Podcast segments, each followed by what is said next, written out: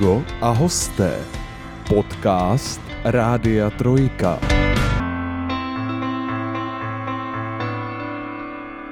Do oka mi kápla další úžasná a obdivuhodná životní cesta, kterou kráčí zcela bez škobrtnutí a zaváhání jedna fantastická žena. Profesionálka, sportovkyně, no a především srdcařka. Právě tato cesta mě velice zaujala a tak jsem se začal o tuto jedinečnou paní zajímat více. Zjistil jsem, že právě ona je člověk, který dává nám ostatním vzor v tom, že pokud něco děláme naplno, a z celého srdce vrátí se nám to, jsou za námi vidět výsledky a dokonce tím můžeme pomoci i ostatním. Naším dalším a unikátním hostem je bývalá atletka dnes, trenérka předsedkyně oddílu tělesně postižených atletika bez bariér Pardubice, paní Eva Hrdinová. Já vás, paní Hrdinová, vítám u nás v Rádiu Trojka. Dobrý den. Eh, dobrý den, já vás moc zdravím. Musím říct, že teď tady sedím s otevřenou pusou, ale chce jste mě dojal tím svým zahájením. Moc děkuju. Eh, nemáte vůbec za co. Eh, já jsem si tak jako sednul k, ke kusu papíru a potom, co jsem si o vás zjišťoval informace, tak tohle mě tak jako automaticky napadlo, protože přesně tak na mě působíte. Takový dojem já jsem o vás získal. Tak jsem rád, že vás to jako příjemně překvapilo, doufám teda. No na to, že jsme se doteďka nepotkali, musím říct, že dost dobrý. Paní Hrdinová, v první řadě chci velice poděkovat za to, že jste si na nás ve svém hodně nabitém programu našla čas. My se dneska budeme bavit poměrně zásadně o sportu, konkrétně o atletice. Vy k ní máte velmi blízký vztah, stala se atletika s postupem času jakousi nedílnou součástí vašeho života? Berete to tak? Tak v podstatě už od narození mě rodiče brávali na atletický stadion. Můj otec je reprezentační trenér, maminka samozřejmě házela diskem a na stadionu se poznali. Nejsem si jistá, jestli mě tam i nepočali, ale v každém případě už eh, v okamžiku, kdy jsem koukala sotva z peřinky, tak už jsem měla na té peřince odložený disk. Aha. Vzpomínám si, že zhruba ve čtyřech letech už mě tatínek lehce drezuroval v diskarských klecích a učil mě jak na to, protože prakticky celé dětství jsem strávila na stadionu už opravdu jako škvrně. V posilovně jsem si hrávala, koulala jsem medicimbál, prostě přenášela jsem malý činečky. Samozřejmě představte si to z pozice malého dítěte. Jasně. Jo. A, takže já jsem si v podstatě nikdy ani neuměla představit, že bych dělala něco jiného, ani s postupem toho času. Je to, je to vlastně eh, tak nějak symbolicky, vám to už bylo tak nějak přisouzeno, jak říkáte, už od té kolíbky. A eh, když si na to vzpomenete, eh, když jste začínala od dětství opravdu, jaký tenkrát byly podmínky pro začínající děti, když byste to mohla srovnat třeba s dnešními podmínkama? Já musím říct, že si myslím, že já jsem měla obrovskou výhodu v tom, že můj otec byl vrhačský trenér a měl poměrně hodně silnou skupinu, byl to tehdy už reprezentační trenér mm-hmm. mládeže v vrhačských disciplínách a tak eh, já jsem to zázemí nemusela pří, příliš koumat. Fungovali jsme na stadionu, to zázemí tam bylo, trenéra jsem měla k dispozici někdy i pětkrát denně, což bylo poměrně náročné později. Uh, a myslím si, že to všechno z pohledu dítěte nebo, nebo mládežníka bylo takové jednoduché, jasně dané, jako škola. Prostě přijde se ze školy, vezme se baťoch, jde se na atletiku, jde se sportovat. Měli jsme tam vybavení veškerý, který jsme potřebovali. Teď samozřejmě s ostupem času, kdy já jsem ten funkcionář, kdy se musím snažit o zajištění podmínek pro naše sportovce a sleduju samozřejmě i sport nehandicapované mládeže a moje děti sportují, tak si myslím, že nějaké snahy o změny k lepšímu ze strany státu a společnosti určitě jsou, obzvlášť teď po té době covidové, ale pořád by to mohlo být výrazně lepší. Obzvlášť v těch Pardubicích si myslím, že ta atletika je malinko už pozadí teď. Bývaly časy, kdy, kdy ty výsledky byly výrazně lepší a tím pádem bylo možné se trošku jistý atletice prosadit. Teď jsou Pardubice přesycené sportem a přesycené hmm. budováním zázemí, ale pořád se buduje, ještě se plnohodnotně nesportuje. Hmm. Tak eh, já doufám, že se někdy začne plnohodnotně sportovat, že to nezůstane jenom u toho věčného budování. Paní Hrdinová, napadlo vás někdy v tom dětství, že vlastně byste třeba tu atletiku ani dělat nechtěla? Napadlo. Mnohokrát. Ozvlášť v okamžiku, kdy jsem se kamarádila s holčičkou od naproti a ona dělala balet. Mm. A mně se to tak strašně líbilo a vždycky jsme spolu tančili u nich doma před tím zrcadlem. A potom jsem šla domů, vzala jsem si ten baťůžek a šla jsem na stadion vrhat koulí. Ale upřímně řečeno, prostě každý jsme měli od Boha naděleno trošičku něco jiného. Ona byla taková 20-kilová štíhlonká eterická bytost. Já jsem prostě byla už od malička uh, silově výrazná a prostě žádný drobeček jsem nebyla pro ty vrhajské disciplíny, ke kterým mě otec vedl v podstatě velice dobrý somatotyp, takže jsem neměla moc na výběr. A upřímně, abych řekla pravdu, tak teď v těch 40 si trošičku ten dětský sen plním. Nejde tedy o balet, ale o tanec, ale, ale teď konečně se začínám cítit jako, že doháním to, co mi tam tehdy tak strašně chybělo. Vy jste začala tancovat? Začala jsem dělat to, latinskoamerické tance. To je no. něco, co jsem si o vás nezjistil a začalo, no, to mě, to, začalo mě to velice zajímat. No, je, je to velice čerstvé. Já jsem, já jsem uh, Všimla jsem si, že jste uh, spoustu informací získal z mého článku, mm-hmm. který vyšel k mému jubileu životnímu před třemi lety. A už tam jsem psala, že mým dětským snem bylo tančit a že, se, že si tady ten dětský sen třeba jednou splním. Tak jsem se letos přihlásila v Pardubicích do klubu Ladies, nebo mm-hmm. ne do mhm. klubu, do, do kurzu Ladies. A tam v podstatě tancují pouze ženy pod vedením eh, zkušeného lektora, protože přemluvit manžela, kamaráda, tatínka, eh, souseda k tomu, aby šel se mnou tančit, je prakticky nemožné. To úplně chápu. a ten kurz mě strašně nadchl, úplně jsem si to maximálně užívala a rozhodla jsem se v tom pokračovat, takže teď chodím dvakrát týdně ještě pod vedením lektora si trošku zatančit a hrozně mě to baví a, a doufám, že by se mi podařilo do budoucna se v tom trošku realizovat. Co ti myslíte trošku realizovat? Co byste, kam byste to třeba chtěla povýšit? Tak, abych se za to úplně nestyděla, abych řekla pravdu. Přece jenom od malička stále nejsem ta eterická bytost, ale ten mě strašně baví a, a opravdu to je jeden ze sportů, který mu bych se chtěla věnovat jako sportu. Neříkám, že bych chtěla někdy soutěžit, takové ambice nemám. Mm-hmm. Na druhou stranu vystoupit někde před klubovým, uh, před, před rodinou, před uh, těmi členy klubu, kde teď sportuju, s tím bych asi neměl vůbec žádný problém.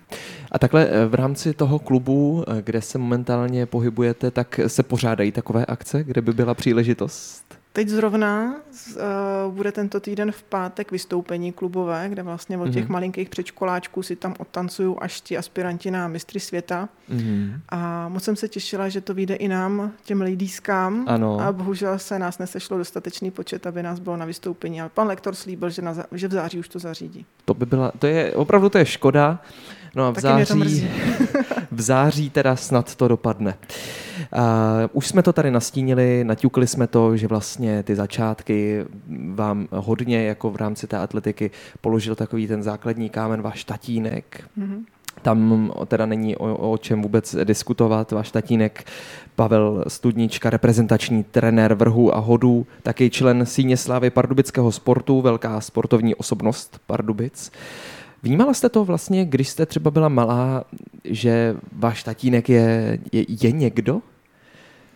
V tom tak sportu něco znamená? Můj tatínek pro mě vždycky znamenal strašně moc ve všem nejenom ve sportu, ale samozřejmě i v životě. Je to obrovská osobnost, vůdčí typ, člověk, před kterým eh, vždycky musím smeknout, co mhm. všechno dokázal a co v rámci svých možností, kam se až posunul, eh, jak moc udělal pro pardubickou krajskou atletiku, potažmo i pro tu českou, kolik sportovců vychoval, i jaké životní postoje v podstatě zastával a do dnešního dne zastává, jak se dokázal za některé věci rvát jako lev. To doteďka eh, opravdu jako si říkám, jestli já někdy dosáhnu těch kvalit, abych dokázala být takhle komunikativní a takhle jednat s lidmi, i když občas taky trošku narazil, neříkám, že si jsem tam nějakého nekamaráda nevytvořil, hmm. tomu by člověk rád předešel, ale ono, když máte rozdílné názory, tak ne vždycky se s tím druhým dohodnete, že si hmm. každý ten rozdílný názor necháte a nebudete se o tom dál bavit. Já si myslím, že v tom celkovém kontextu na něj nikdo nemůže vzpomínat ve zlém a i kdyby, tak v každém případě mu musí uznat ty obrovské zásluhy pro ten pardubický sport a mimochodem stále trénuje, stále vede silnou skupinu, teď se mu sportovci vrátili z mistrovství republiky, eh, jeden jeho, jeho sportovec, kladivář Jáchym Sádovský teď pojede na nějaké mezistátní utkání do Maďarska, takže si myslím, že pořád je tou silnou osobností, když už má nějaké roky a pořád té pardubické atletice něco dává.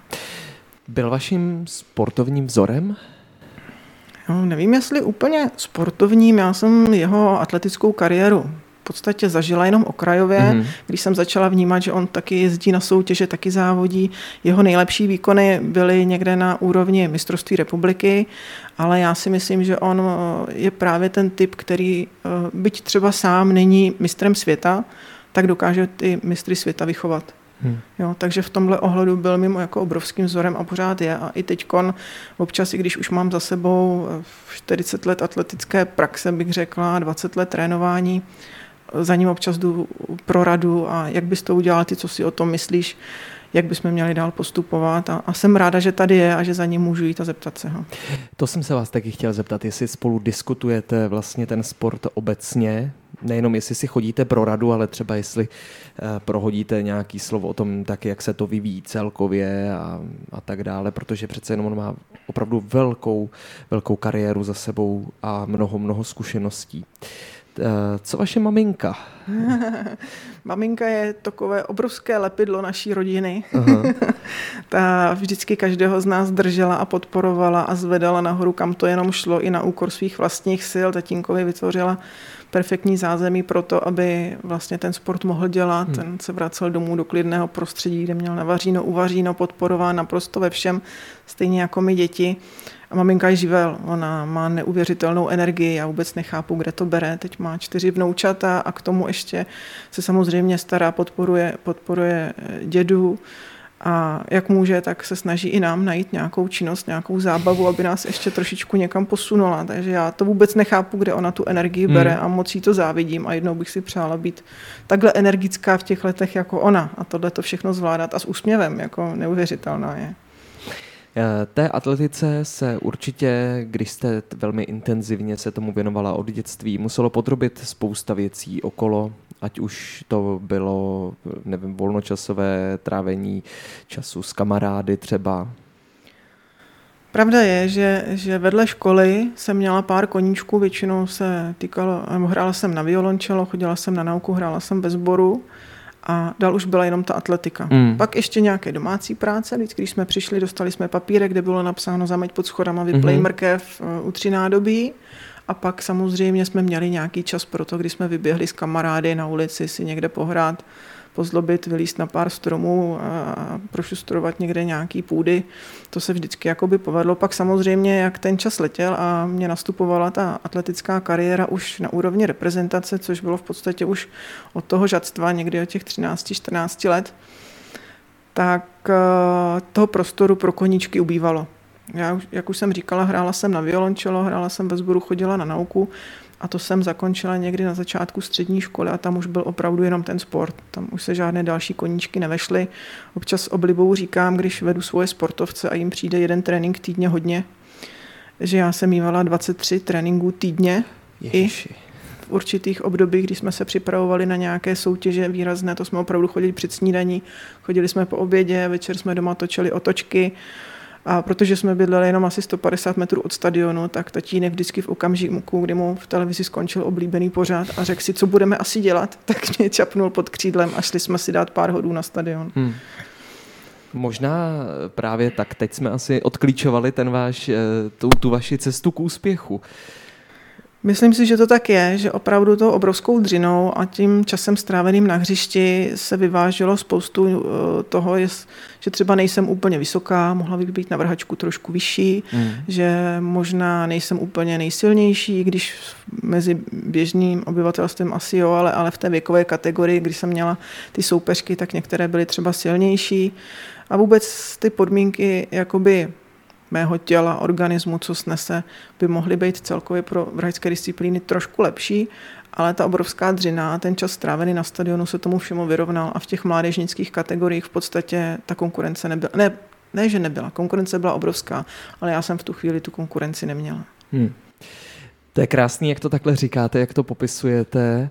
Eh, je to fascinující. Eh, ještě se vrátím eh, do vašich studijních let. Eh, zvládala jste to při škole, nebo vám ve škole vycházeli třeba nějak vstříc? Dneska je to poměrně běžná věc, že když je někdo opravdu dobrým sportovcem, tak mu ta škola sestaví třeba individuální studijní program. Abych řekla pravdu, tak individuálnímu studijnímu programu jsem se nikdy nedopracovala. Ani, ani rodiče v podstatě nic takového nezvažovali. A já jsem chodila do páté třídy na matematickou, protože mě matematika bavila, šla mi, dařilo se mi v ní.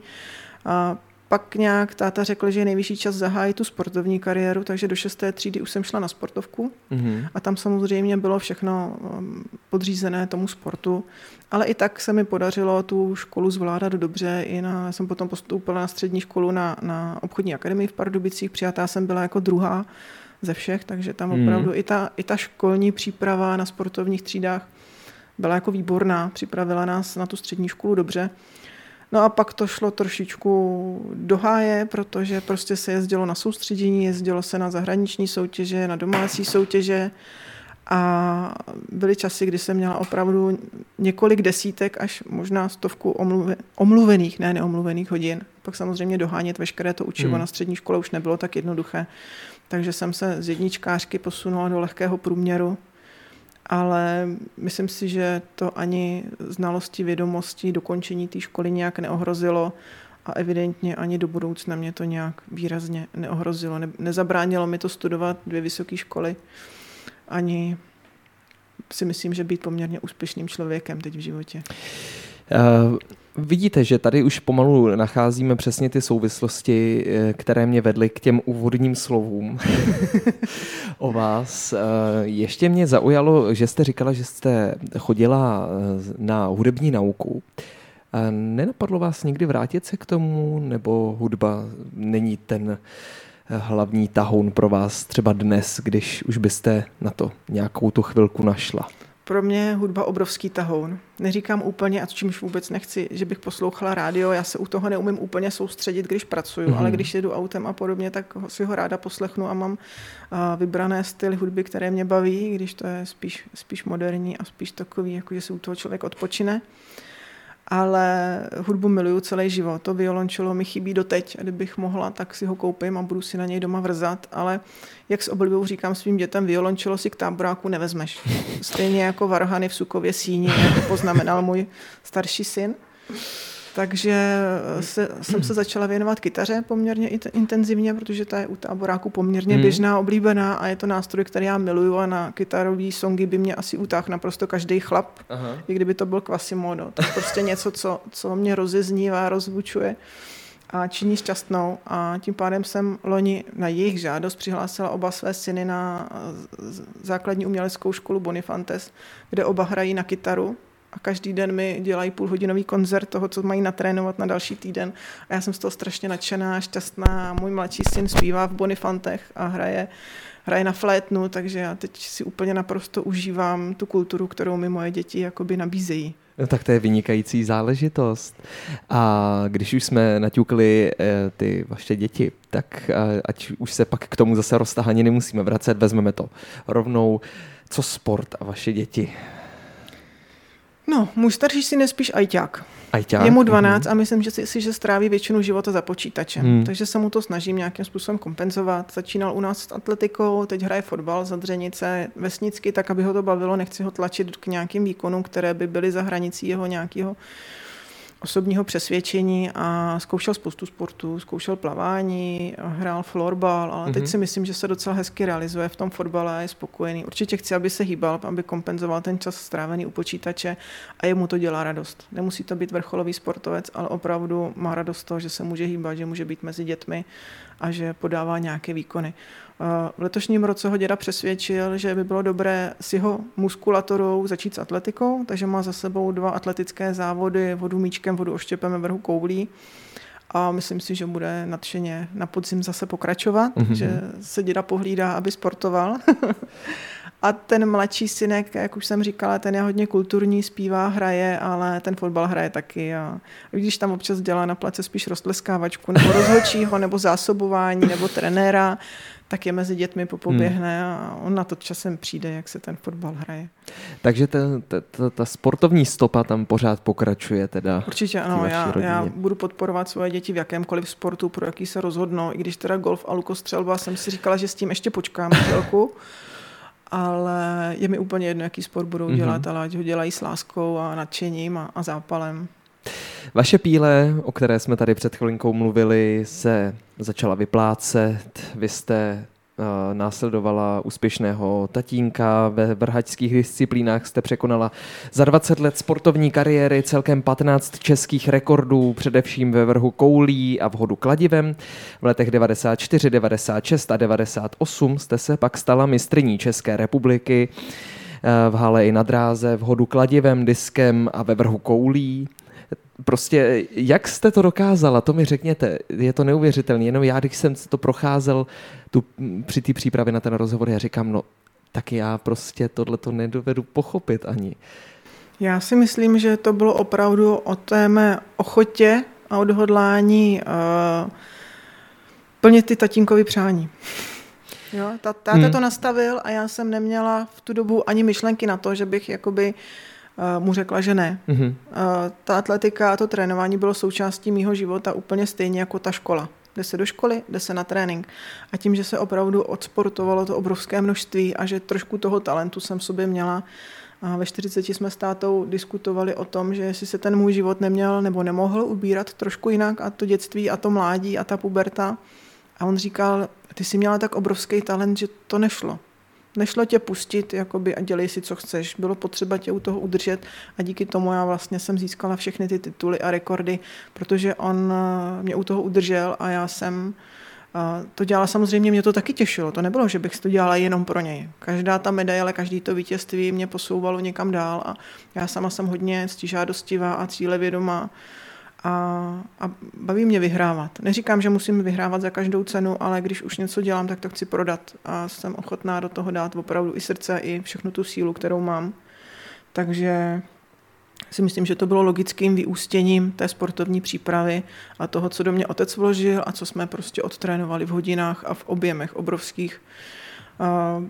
Potom mě trošičku mrzelo, což už zase nemá souvislost, nebo má trošku že to moje tělo to nevydrželo. Že jsme možná někde něco podcenili, nějakou přípravu, možná regeneraci, někde jsme se něčemu mohli věnovat líp, anebo to tak prostě bylo nastavené, že já mě vlastně v 16, v 17 jsem začala mít problémy se zády. Mm-hmm. A vždycky na vrcholu té, té přípravy, když už jsme byli prostě skoro nahoře a teď se to mělo prodat na závodech, mě začaly bolet záda a pak jsem třeba, třeba tři týdny řešila, řešila bolavá záda a pak už se do té sezóny těžko naskakovalo. A tam malinko začal, jsem začala přicházet o tu motivaci. Jo, možná, kdybych si tehdy ty záda nezranila, tak eh, jsem se dostala ještě dál, ještě i třeba v té dospělácké kategorii a, a třeba jsem teď byla ještě někde známější víc jako sportovec než jako trenér. Kdo ví, kam by se to vyvíjelo. Faktem je, že opravdu na té střední škole to tělo řeklo dost a i když jsem se snažila bojovat ze všech sil, tak proti vlastnímu tělu tam je lepší se domluvit, než, než proti němu hmm. bojovat. No. Zjistila jste tenkrát, řekl vám někdo, co s těma zádama máte? Jestli to bylo jenom opravdu jako únava, nebo jestli ty záda byly přetažený nějakým způsobem, nebo jestli bylo tam byla dlouho, nějaká nemoc? No, ne, bylo to dlouhodobě přetížené. Hmm. Jo, malá kompenzace, možná, že jsme podcenili někde nějaký posilování břicha, protahování, regeneraci, rehabilitaci. Já si myslím, že ne každý sportovec uh, má na to prostě dělat vrcholový sport. Že to tělo je nějaké, ty svaly jsou nějaké, šlachy, kosti uh, jsou nějak od začátku nastavené a a prostě to moje tělo nemělo takovou sílu, aby to tuhle tu zátěž táhlo dál. No. no ale to je to, podle mě to je jakoby v uvozovkách běžný odpad u těch sportovců. Když to tak řeknu, že na, tak na tu špičku se dostanou opravdu úplně ti nejlepší a ve chvíli, kdy přijde nějaké první zranění, tak už uh, tam vzniknou komplikace. Sám víte třeba, nebo si umíte představit ve fotbale, v basketu, jakmile se nějaký hráč zraní, hmm. tak už se to s ním táhne a už málo kdy se dostane zpátky úplně na špičku. No, čímž ale já to vůbec neříkám, že to bylo špatně. Je otázka, jestli jsem někdy chtěla být vrcholový mezinárodní sportovec dospělák, jestli možná nebylo mnohem lepší dodělat v poklidu střední školu, studovat si vysokou školu, pořídit si rodinu a výst právě tu trenérskou praxi. Možná, když bych v těch 16, 17 uh, si ty záda nezranila, tak bych teď neměla to, co mám teď. To, co mám. To je asi velká pravda, co jste teď řekla. Každopádně, co jsem ještě nezmínil, je, že jste reprezentovala Českou republiku na domácích i zahraničních soutěžích. Pak mezi dospělými jste získala stříbrnou medaili na mistrovství České republiky v hodu kladivem a taky jste reprezentovala uh, Česko na Evropském poháru družstev v hodu kladivem, kde jste skončila pátá. Ano. Nebála jste se někdy, uh, že nedosáhnete těch úspěchů, že byste mohla třeba sebe nebo tatínka zklamat? To je poměrně složitá otázka. Já za sebe jsem vždycky dělala to maximum, který jsem dokázala, na který jsem v ten daný moment byla připravená. To, co jsem na tom stadionu předvedla, to bylo prostě to nejvíc, co jsem v ten daný okamžik dokázala. Druhá věc je už to, jestli byl tatínek nebo nebyl spokojen. Většinou se to obešlo uh, slovy dobrý, ale mohlo to být lepší. Mm-hmm. To znamená, že já jsem neměla nikdy pro, sama pro sebe stanovené nějaké maximální cíle. Můj cíl bylo udělat to nejvíc, co dokážu, Občas se to podařilo, občas se samozřejmě ten závod úplně nevydařil. A pak jenom, aby, aby byl ten táta spokojený. No. Jako řekněme si to na férovku, je to tak, eh, opravdu nebýt jeho, tak bych možná ten sport eh, nedělala nebo ho nedělala tady na té úrovni a občas teď, když se k tomu zpětně vracím, tak mám pocit, že jsem strašně líná od přírody. A kdyby mě nechal být, tak bych prostě jenom ležela, odpočívala a jedla. to se domnívám, že není úplně pravda. No, Podle ale... mě byste si ještě zatancovala a pak zahrála na to violončelo. Jo, já taky občas si říkám, že je potřeba odpočívat a že teď si na týden lehnu, ani se nehnu, většinou to vydržím tak hodinu, pak jdu mít nádobí, no. pak jdu přerovnat něco na zahradě a pak vytáhnu děti někam ven. Takže asi neumím být líná dlouho, ale občas na chviličku to taky chce. Jakého ze svých dosažených úspěchů si ceníte nejvíce? Já vím, že to je taková těžká otázka, možná úplně k ničemu, ale mě by tak jako zajímalo, jak to máte postavený, jestli, jestli je to právě třeba to reprezentování České republiky v zahraničí. Eh, mě určitě udělalo největší radost to, že jsem eh, dostala tu příležitost sportovat, sportovat na takhle dobré úrovni, podívat se trošku po světě a po republice. Občas se podařilo v těch starších letech vydělat si nějakou kačku, tak někdo sedí na zmrzlině, někdo prodává ovoce a já jsem si vyjela na závody a měla jsem z toho nějakou korunu, která mi potom udělala radost nějakým dárečkem. Takže co se týče nějakých konkrétních výkonů, moc mě potěšilo, když jsem eh, na mistrovství republiky Žastva Halovém 12.24 překonala ten český rekord, který tam hmm. možná ještě teď je. Úplně jsem to nekontrolovala, třeba už to někdo přehodil, ale já to tam mám tak, jako, že to byl fakt jako pěkný výkon, to se mi povedlo. Tam mi někdo hodně přál a ta energie tu kouli posunula ještě hmm. kousek dál. Pak uh, určitě mi udělalo radost, uh, když jsem hodila 54 metrů kladivem. To, to byl pro mě v tehdy, v té době výkon, uh, že jsem se přes tu hranici dlouho, dlouho nemohla dostat a měla jsem radost, když to tam potom konečně spadlo. Ale kdybych měla asi si neumím představit, že bych teď ještě zpětně vypíchla nějaký jeden výkon nebo něco. Mám obrovskou radost, že uh, mi ta, mládež, ta mládežnická atletika otevřela tu cestu dál. Hmm. Eh, bylo skvělé prostě jezdit, jezdit po soutěžích a mít možnost se o tom bavit s, lidé, s lidmi. Mě se vždycky ptali, jaký to bylo a kde jsi byla, co jsi tam dělala a jaký tam, tak to bylo takový jako hezký, že možná se našel někdo, kdo mě obdivoval nebo koho se motivoval k tomu, aby taky začal sportovat. To mě bavilo, to pro mě bylo důležitý. Ale že bych sama jako si, si na tom postavila, jako že chci být nejlepší, chci všechny porazit a půjdu do, do, do toho jako za každou cenu, tak jsem to někdy postavený neměla. Byla jste v době, kdy jste sbírala úspěch za úspěchem, byla jste slavná? No, doteďka mě překvapuje, kdo mě všechno zná a kdo si mě všechno pamatuje. A já mám bohužel takovou, takovou špatnou vlastnost, že si jako málo pamatuju. A často se mi stává, no když my jsme spolu sportovali, tehdy jak byla na těch závodech a tamhle jsme spolu a teď zrovna jsem se úplně vtipně čekali jsme v, uh, v pátek měl synek koncert v rámci zrcadla umění na Perštinském ano. náměstí a takže si dáme pizzu, protože ten druhý se vrátil ze školy v přírodě a měl strašný hlad.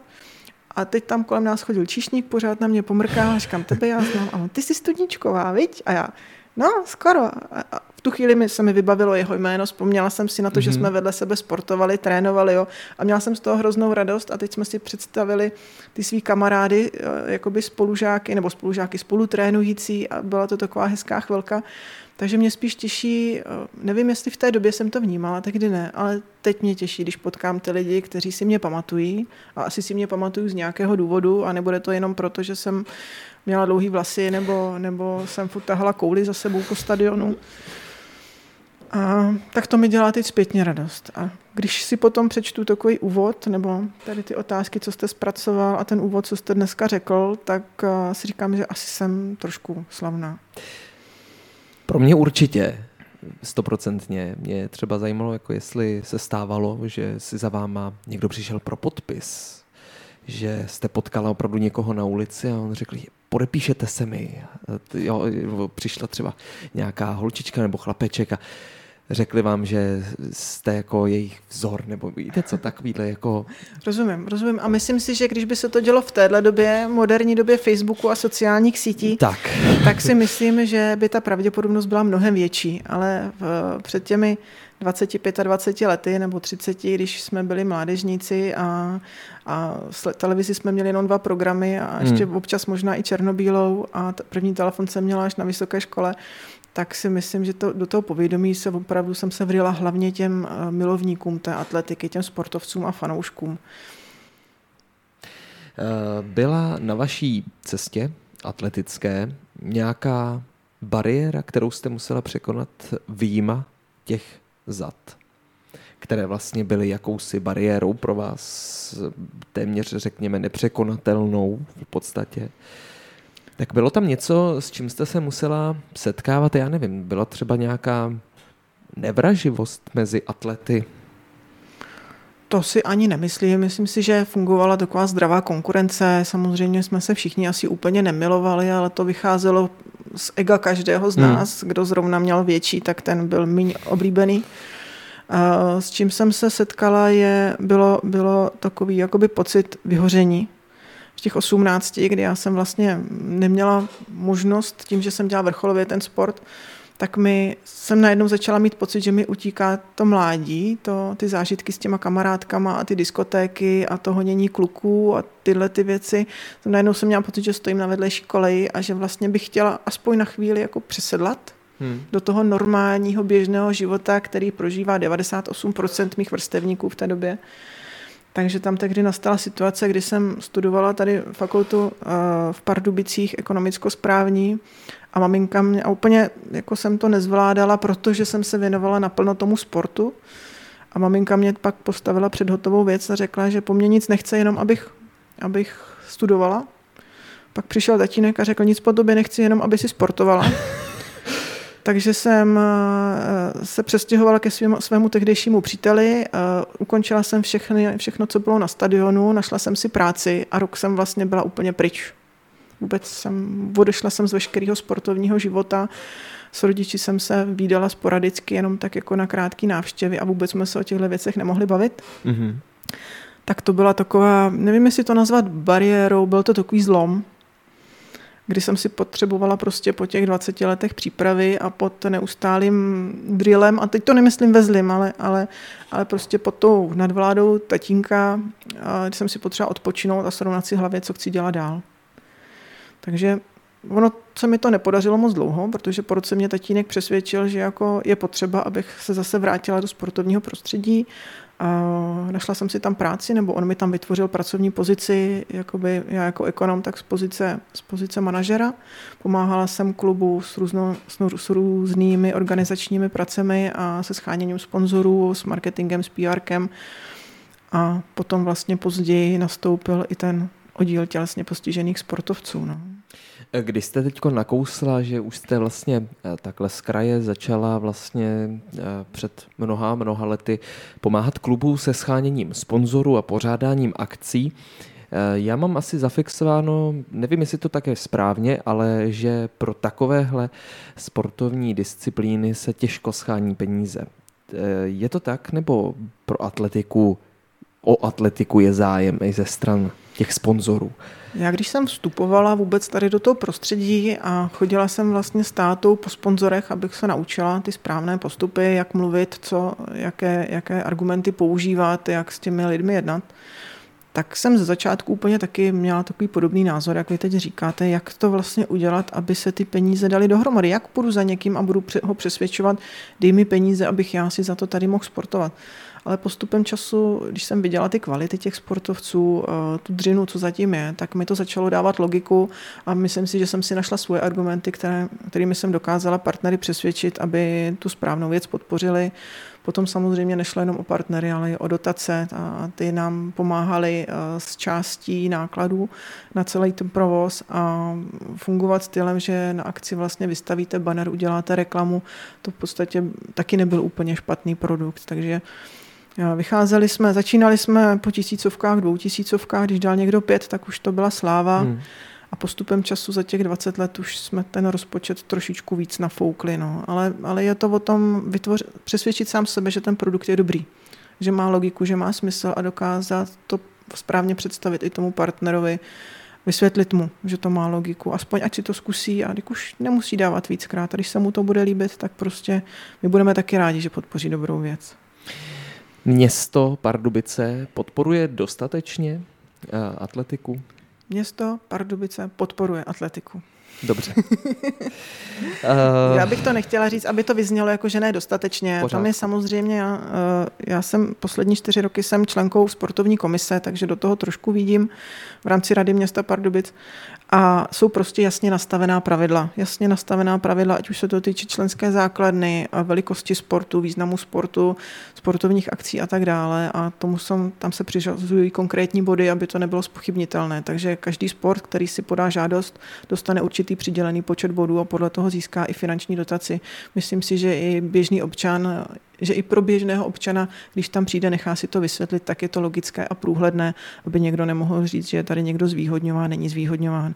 Atletika ještě před pěti, šesti lety tady byla opravdu na hodně vysokém vrcholu. Mm-hmm. Patřila mezi, z mého pohledu, mezi čtyři nejsilnější sporty v Pardubicích v dnešní době už mezi těmi čtyřmi není, možná by se vešla do desítky a v rámci možností si myslím, že dostává peněz adekvátně tomu, jaké, jaké výsledky tady jsou.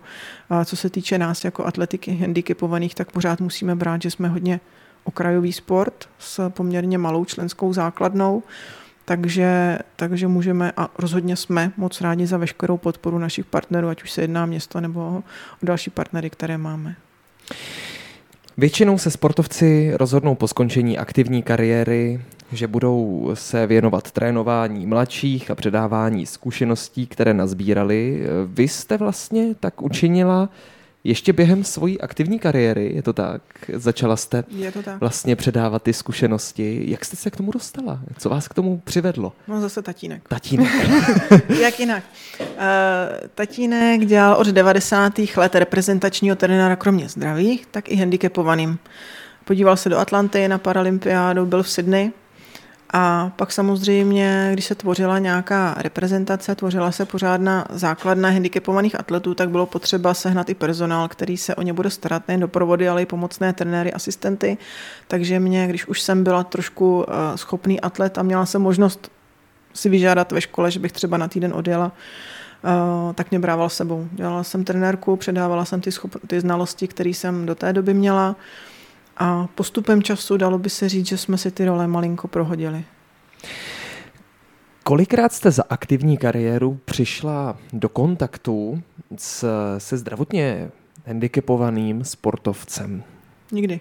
Nikdy. Já jsem se poprvé s handicapovanými sportovci setkala zhruba, když mi bylo asi 17-18 roků, někdy kolem roku 97, 98, eh, kdy vlastně se do naší skupiny zdravých atletů přidali sportovci, třeba Veronika Foltová, to je známá česká rekordmanka ve vrhačských disciplínách a, a medailistka z paralympijských her, tak ona v podstatě eh, na první pohled má pouze poruchy z koordinace a měla zrakovou vadu, takže do té skupiny chodících úplně běžně zapadla, vůbec nebyl problém, nebylo třeba nic, uh, nic upravovat, nebylo třeba i vytvářet nějaké speciální podmínky, aby s námi mohla sportovat.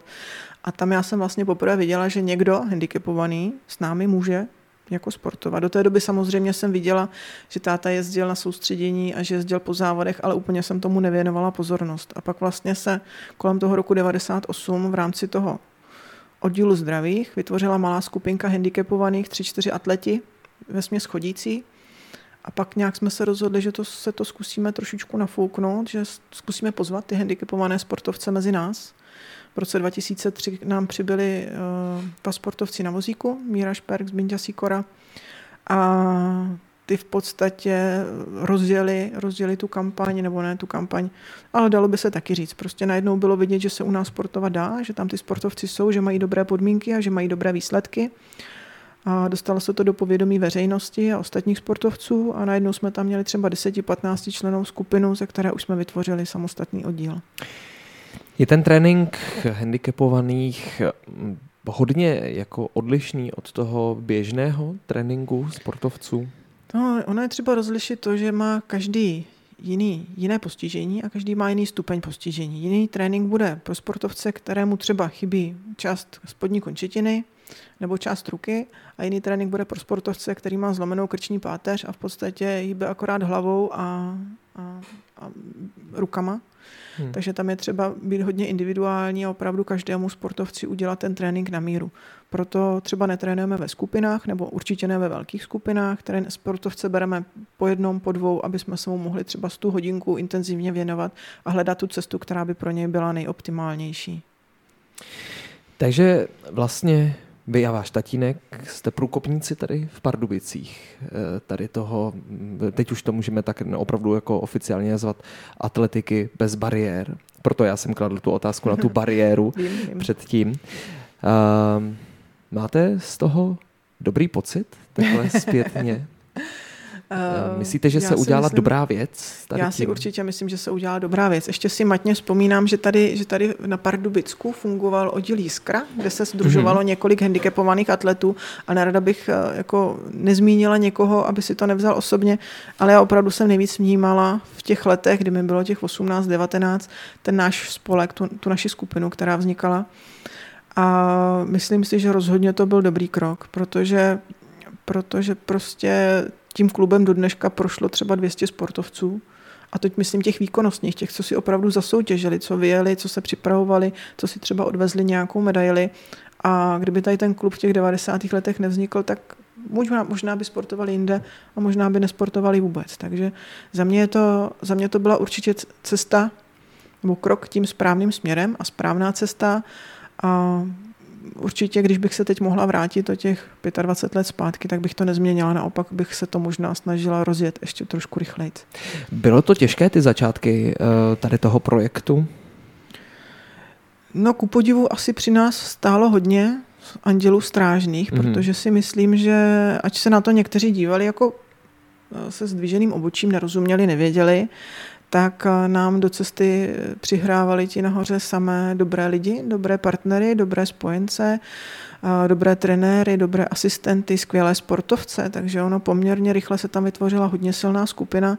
Myslím, že jsme oficiálně založili klub eh, v roce nebo ta skupina vznikla v roce 98 a v roce 2003 jsme založili oficiální oddíl, ano. tak už v roce 2004 jsme vlastně měli tři sportovce na paralympiádě. No, takže ono to potom šlo poměrně rychle. V roce 2008 na Paralympiádě v Pekingu už jsme měli pět sportovců a přivezli jsme čtyři bronzové medaile. Takže tam to šlo skokově. Opravdu. Uh, prostě je to neuvěřitelné, ale mám, ve mně se budí pocit, že cokoliv začnete dělat, zavání úspěchem. a je to dřina. Ale a je to dřina, přesně tak. A nesmí tam chybět váš tatínek u toho ještě navíc. Pomáhá vám dneska ještě taky? Stále v atletice bez bariér? Chodí do kanceláře, on je samozřejmě v důchodovém věku a trošičku eh, si řeší už nějaké zdravíčko, co, co prostě s tím věkem přichází, takže uh, tu práci omezil a víc, víc odpočívá, víc se věnuje tomu, co uh, dělá rád, než to, co je potřeba dělat.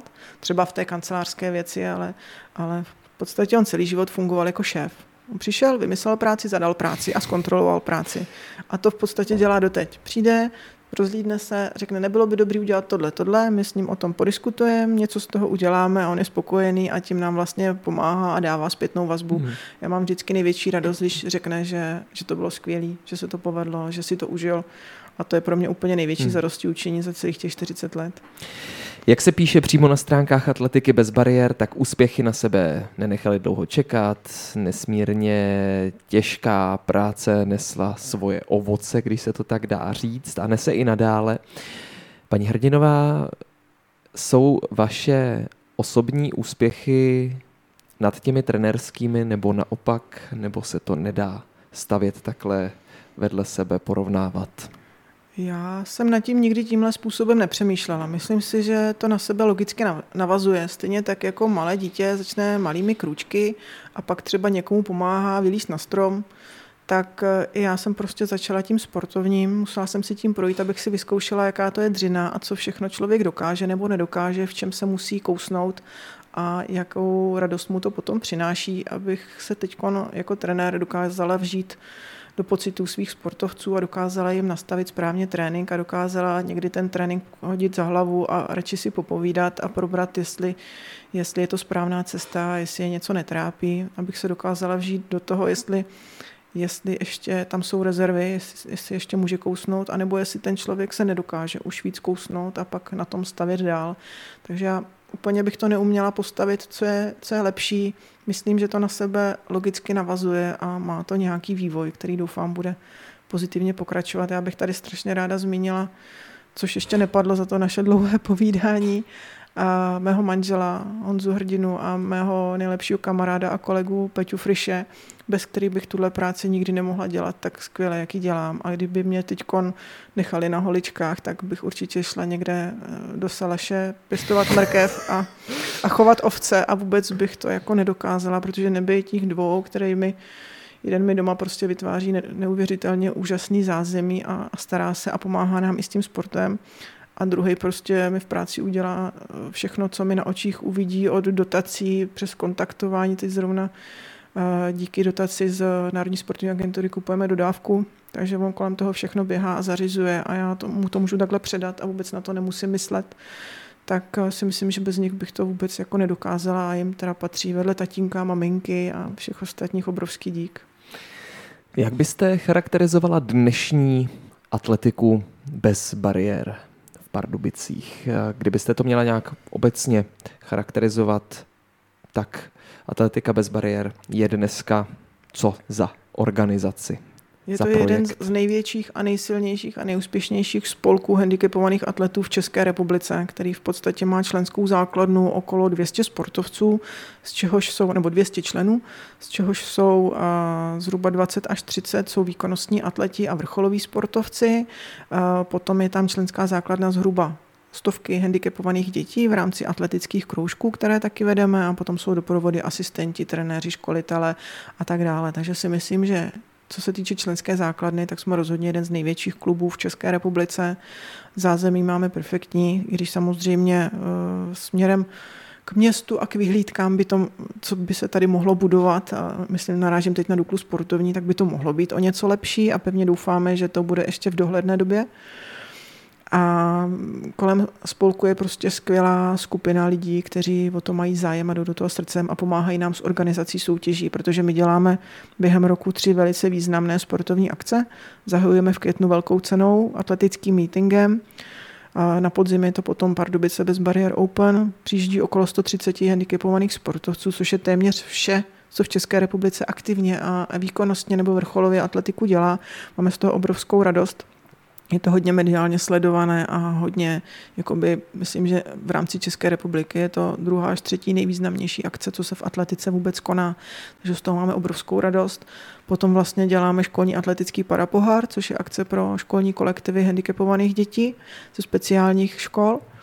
A teď naposledy jsme měli 222 dětí z 23, 23 školních kolektivů, takže Eh, stadion byl plný, děti si zazávodili, měli jsme k tomu nějakou, nějaký doprovodný program, koloběžky, handbajky, skákací hrady, zmrzlinu, palačinky. Když vidíte ty děti, jak jsou nadšený, každý dostal účastnickou medaili, každý dostal baťůžek z dárky, do baťušku přišlo švihadlo, tenisák, mm-hmm nějaká sušenka, nějaká voda, aby je to motivovalo k nějakému pohybu a myslím si, že všichni odcházeli rozářený a šťastný a to je taky jedna z věcí, proč to děláme, protože já bych se mohla soustředit jenom na trénink.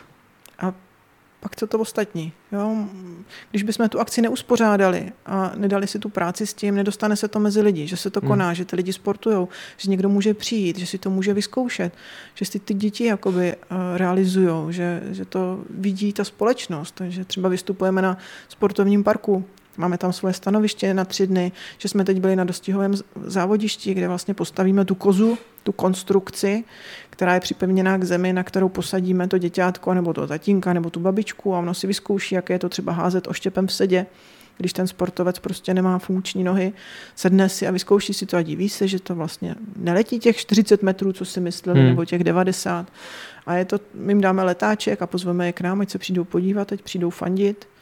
A je to vlastně o tom, že dostáváme do povědomí lidí, že tady jsme. Že tady není jenom hokej a dostihy a plochá dráha, ale že jsou tady i nějaký handicapovaní a že to, že mě bolí palec u nohy a teď zrovna jsem se praštil dole, to není důvod nejít sportovat. Takže prostě jsou lidi, kteří i když mají hodně velký handicap, tak stejně za tím sportem jdou a hybou se a myslí na sebe a chtějí, aby to tělo fungovalo a, a dělá jim to radost.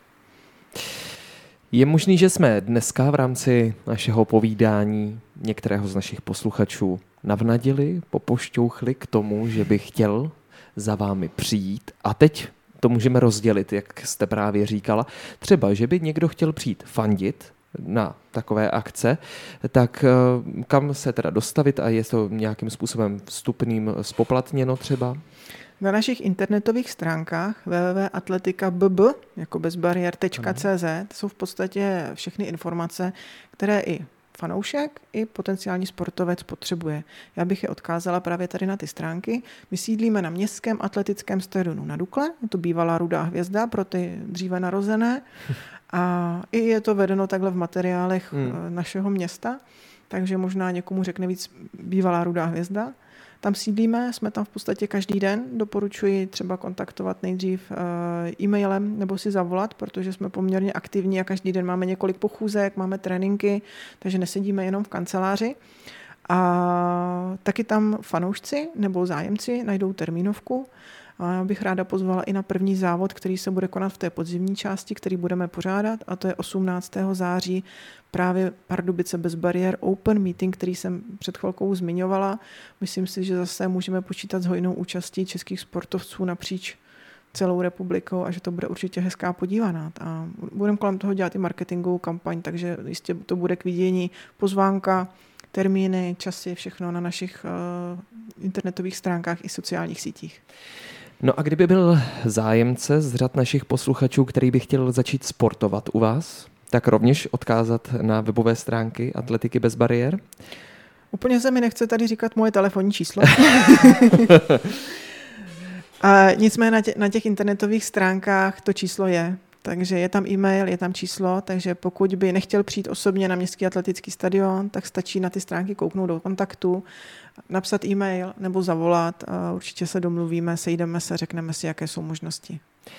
Taky z toho máte tak dobrý pocit, z toho, co jsme si dneska všechno řekli, že jste vlastně tak šikovná, úspěšná žena, která má za sebou hodně věcí, které jste tady pro ten sport, svět, město udělala? A pro Já. spoustu lidí k tomu.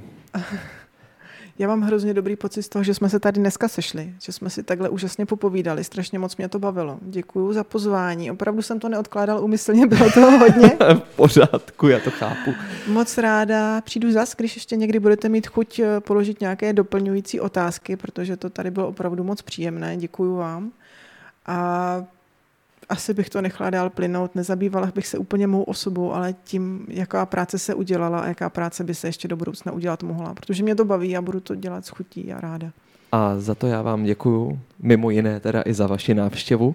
A když se u nás zase zastavíte, tak budu jedině rád, protože to bylo opravdu moc milé povídání. Tak děkuju, že jsem měl tu čest vás poznat a hodně štěstí, ať se vám daří. Taky děkuju. Amigo a hosté. Podcast Rádia Trojka.